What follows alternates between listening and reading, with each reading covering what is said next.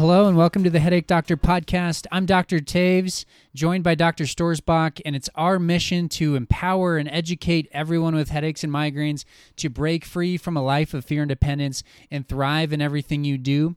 In today's podcast, we are going to talk about gut health and probiotics, which is sort of a, a, a distance away from the neck and uh, what we do physically here in the clinic as far as treatment. But this is something that uh, is important to understand. And so we want to provide you with this information. Again, it's kind of falling in line with this this dietary theme that we've been on for a little bit. And it's been fun for Dr. Stoerzbach and I to see these connections between what we do physically to the body, to the neck, restoring function, mobility to the neck, and see it connect with some of the things that we're looking into. And uh, and so we'll we'll connect some dots for you guys today. But we're going to talk about our GI system, our gut health, probiotics, and what that has to do with migraines, and uh, maybe what you can do about it. If you should take probiotics, if you should not take probiotics, uh, that type of stuff. So without further ado, let's jump into it. Let's start. Let's start off first with uh, talking about. Uh, we we found a couple articles we'll go through, but the first article uh, was looking at several different GI disorders and if there was a link between that disorder and migraines. So, what were those disorders, and and let's sort of um, check those off and go through those one by one. Yeah, so some of the categories are um, gastric paresis, which we actually talked about a little bit on our last um, podcast, celiac disease, um, H. pylori, and irritable bowel, bowel syndrome. So those are kind of the categories of GI disorders that I think they're trying to link to headaches and migraines, but I think as we saw in um, this article, there's not a super strong link or really link or strong studies that show a direct connection. More of an association. We definitely know there is potentially a higher prevalence of headache with patients that have some GI disorders, but it's just an association. Uh, there's definitely no strong causation here. Yeah. So, a couple highlights from this article. It starts off by saying that recent reports demonstrate an increased frequency of GI disorders in patients with migraine compared with the general population. And then some of those reports that they're referring to, so for example, with H. pylori, they saw that 45%, uh, or I'm sorry, the infection rate of H. pylori was 45% in people with migraines versus 33% in controls. So just a little bit higher percentage uh, in the migraine population. Um, irritable bowel syndrome, 6% to 32%. So there were different reports they were pulling from. Uh, migraine type headache in irritable, irritable bowel syndrome patients versus 2.2 to 18% in controls. So again, I mean, the those are not like extremely different numbers and the reports they're pulling from are typically like case reports or case controls that meaning like they're not they're not the most robust studies and um and then and they have cat, gastroparesis which we did talk about uh, that sort of slowing of the uh, of our GI system when it with during digestion and it does talk about during a migraine attack, gastric emptying delay and impairment of, of drug absorption has been demonstrated. So again, they they hit on that, and that's something that's seen sort of uh, during a migraine attack, and then there's there's conversation of is it uh, does it happen in between attacks, and and how does that connect to migraines? Is that something that we should see as more of part of what's causing a migraine and, and that's that sort of conversation but nothing substantial there um, and celiac disease, uh, Dr. Stoerzbach, if you want to hit on that uh, a little bit. Yeah, so it, it looks like with celiac disease, like 28% uh, prevalence of migraine in these types of subjects um, compared to a control group of about 21%. Um, and so, again, it's not a huge jump, um, and these studies are not um, super large. And so, it's it there again there seems to be some sort of association but there to me there's no like strong causation here um, that i'm noticing yeah so the the take home is again there are there are a lot of people that are suffering with headaches and migraines. Uh, something like 15% of the population, Yeah. and uh, heavily sort of biasing females. And so, if you are someone that has one of these GI disorders and you have thought, like, oh, if I could just figure out this GI issue and that would solve my problem, well, I mean, there there are some small studies that show, like, yeah, like solving the the GI disorder, improving your gut health um, can be beneficial. And we'll look into a little bit of that with the probiotics. Uh, but for the most part, um, I would say that there needs to be a lot lot more robust and better research in this area for us to really say like conclusively that these things are linked and should be treated uh, together. But uh, for now it's what we want to do is take the approach of understanding the connection the best we can. That's number one. And then number two is understanding how we can appropriately treat it without you know, we, we don't want people to rely on medication. So if there's something like a probiotic, which is uh, fairly harmless, you know, very few side effects, then then we want to say, hey, we we recommend this, and then if it works, great. Um, but uh, we we want to provide you with solutions. We're very solutions oriented, and so, um, but just understand like if you have trying if you've been trying to connect your uh, some GI disorder to your headaches or migraines, um, the research out there is not necessarily going to provide you with clear answers. Yeah, I think a lot of it is just like theory based at this point, and I think we should just kind of like go back to okay, what is um, let's just talk about like the gut, you right, and what is that, and how does it relate to the rest of our body? Uh, we should remember the gut has over a thousand different types of bacteria in it, and um, this microbiome we call it, this like you know full spectrum of this bacteria develops right when you're born. And it kind of just depends on what you're exposed to environmentally um, through other humans through food all of that. It starts to build over time. And all this bacteria should be housed just inside of our intestines which is actually separate from the rest of our body. There's this thing called the epithelial layer it- honestly you can kind of think of it like the skin of the intestines right? Like our skin you know is this barrier between our internal stuff and the outside world which is very important um, for you know infections not to come in. And so our intestines kind of have this lining also or layer that keeps that should be keeping this bacteria housed specifically in this in this spot that is and this bacteria when it's in the right spot is very good for digestion and moving things through and um, is not you know we sometimes hear bacteria and we think like oh my gosh it's all bad. But if it's it actually can have a really good role in the body the theory that they're thinking is um, this epithelial layer starts to leak or allow bacteria to come through and go into the bloodstream or other parts of the body and then create inflammation which could cr- create an environment for a headache or migraine attack to occur. So again this is all still like theorized and they're trying to kind of put pieces together to see if this is actually um, a true causation again, or I would argue maybe an association that might be developing an environment that makes you more likely to feel headache pain, but it isn't the cause. Right, right. Not the cause, but playing a role. And if it's playing a role, we want to know about it and understand it. Yeah. A couple of the symptoms that migraines present with are nausea, vomiting, diarrhea, uh, constipation. So, and we see this stuff in the clinic all the time as far as um, people having upset stomach, sort of uh, a shift in their appetite, um, vomiting, yeah, nausea, and we we've connected those in previous podcasts talking about the vagus nerve and things like that. But um, it's really interesting this this association between gut health and our nervous system.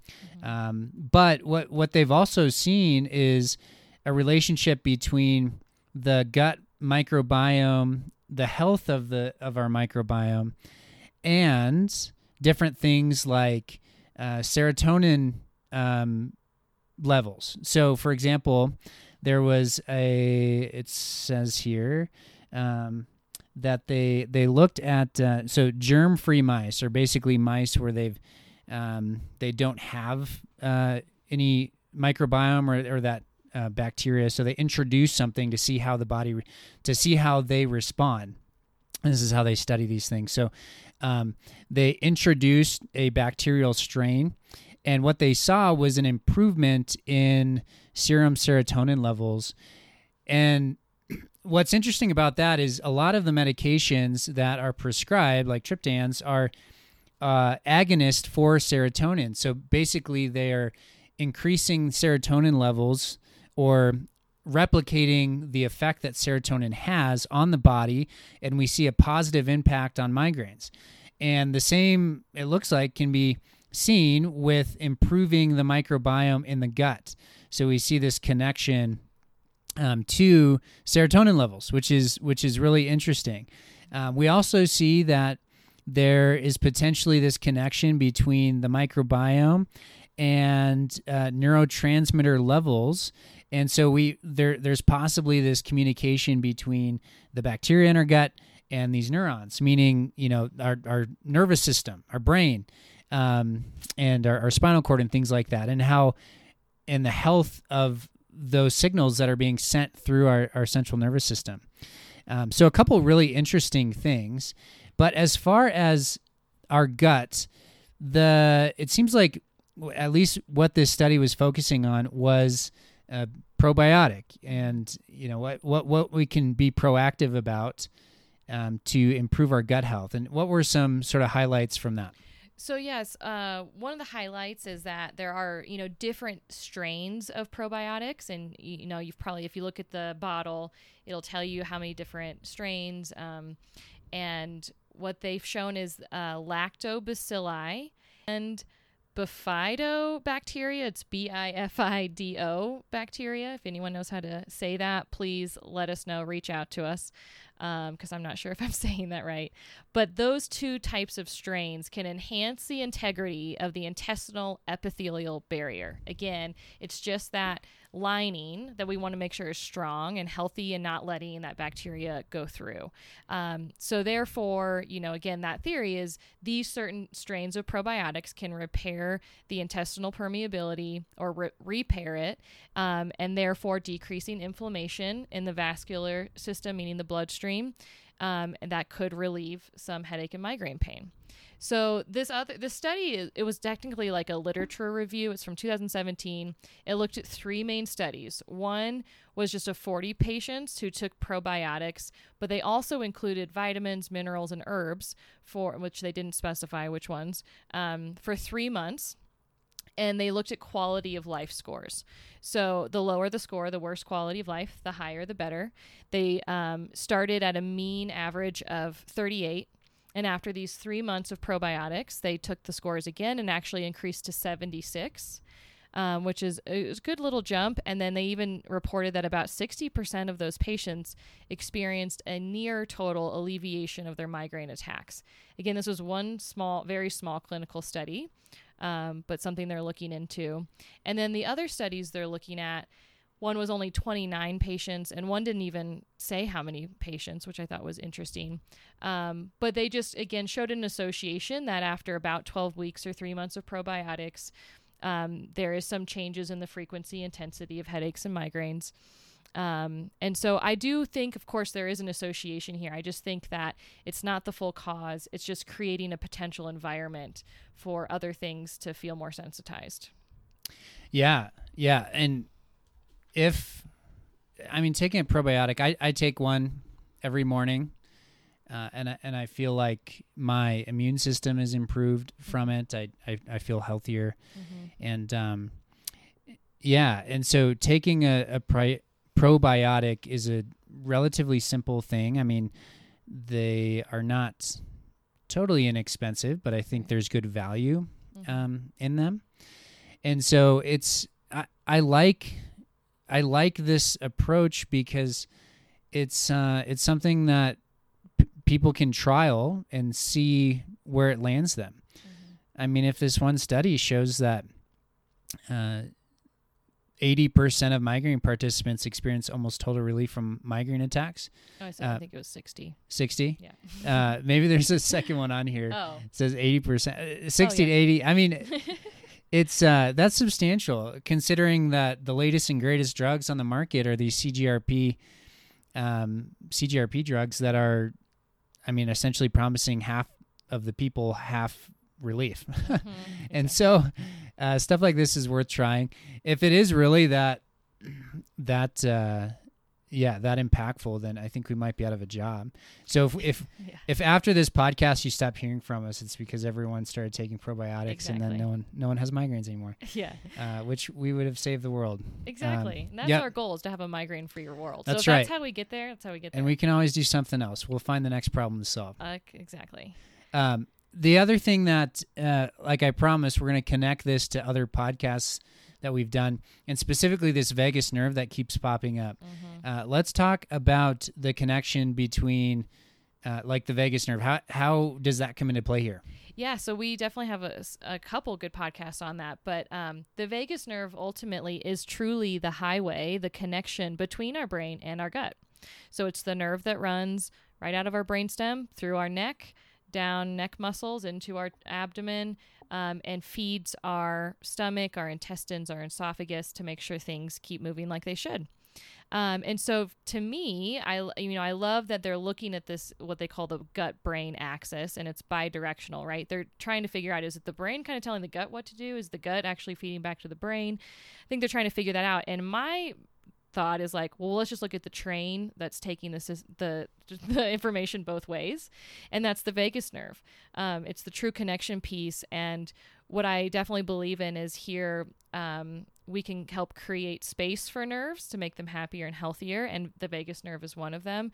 And so I think. Um, if we can do that again we we create this really efficient train system between the head and the gut and that can be really effective Yeah, in these articles they talked about this this pa- pathway or communication between the gut and the brain, and then the brain to the gut. So it, it kind of they they talk to each other in a sense, and they're getting information from each other, and they're um, they're impacted by one another. And one of those connections is this vagus nerve that we keep bringing up. And the reason we keep bringing it up is because it, it does explain a lot because it has uh, sort of a, a, a vast impact um, on a lot of different things. And the GI system in particular um, is going to uh, connect to our brain um, through this vagus nerve. And so, uh, we as physical therapists, yeah, we we use our manual therapy techniques, hands-on techniques, to restore function to the body, and that function allows not just like our joints and muscles and tendons to be freed up and, and experience less tension and more mobility. Uh, but yeah, it has an impact on nerves because we know that when nerves are, uh, if they don't have the space, they um, they will respond um, in a way that that can have a negative impact outside of just pain. So, and that's what we see with migraines. That's why they're so confusing because it's not just it's not just pain. You're not just expe- experiencing pain. The pain is confusing because it's in your head and it's not in your neck, um, and that's what stumps a lot of providers. But all these other symptoms are like, well, how do you explain this? You know, I've had that question so many times from providers on you know social media or just other people trying to to poke holes in my theory and so th- this is us saying hey here's how we explain it and honestly you know truth the the truth of this stuff uh, will stand up to any test. And so we we're not afraid of all of these questions around headaches and migraines. And honestly the the further we go into this stuff the more we realize like we are truly onto something. Like this is something that um, can help a lot of people uh, as far as what we do in our process and our approach and how we evaluate it. And uh, so, all of these questions that that people bring to us um, that cause us to say, "Yeah, what what is the connection there? Why is that happening?" It leads us to uh, strengthen and bolster what we're already doing. So it's kind of fun, and we we truly believe that we have uh, a lot more answers to provide um, than the the traditional healthcare model or the system that's set up with with the primary care neurologist. And so, um, yeah, we we want stuff like this, even though it's not necessary. This this this is not part of what we learn in PT school. This is like um, this is different, and so we have to stretch ourselves and and study and learn and understand this, and then we relate that back to our patients and the people we've seen. And um, the reason we do this is because we we care, and um, we want to be providers that uh, take that that next um, step to uh, provide a better service and, and educate you, uh, the listener. So, as far as this podcast is concerned, if you appreciate this episode and what we're doing and what we're trying to do and where we're going, uh, would you write us a review and make sure that you subscribe so that you get all of the so that you don't miss any of the podcasts. They come out weekly on Monday mornings, and um, we would love for you to tell your friends and family. And then if you are struggling with headaches and migraines, uh, one, I mean, from today's podcast, you can you can start by thinking about your gut health. Um, you can listen to previous podcasts, but really, I want you to reach out to us so that we can help you personally. Any other thoughts here, Dr. Stoerzbach? No, I'm just excited about again every week. I feel like we keep we keep learning more, which is exciting, and I'm just excited to keep giving that to our listeners. Yeah, absolutely. Well, again, this is the Headache Doctor podcast. It's our mission to educate and empower everyone with headaches and migraines to break free from a life of fear and dependence and thrive in everything you do. Thanks for listening.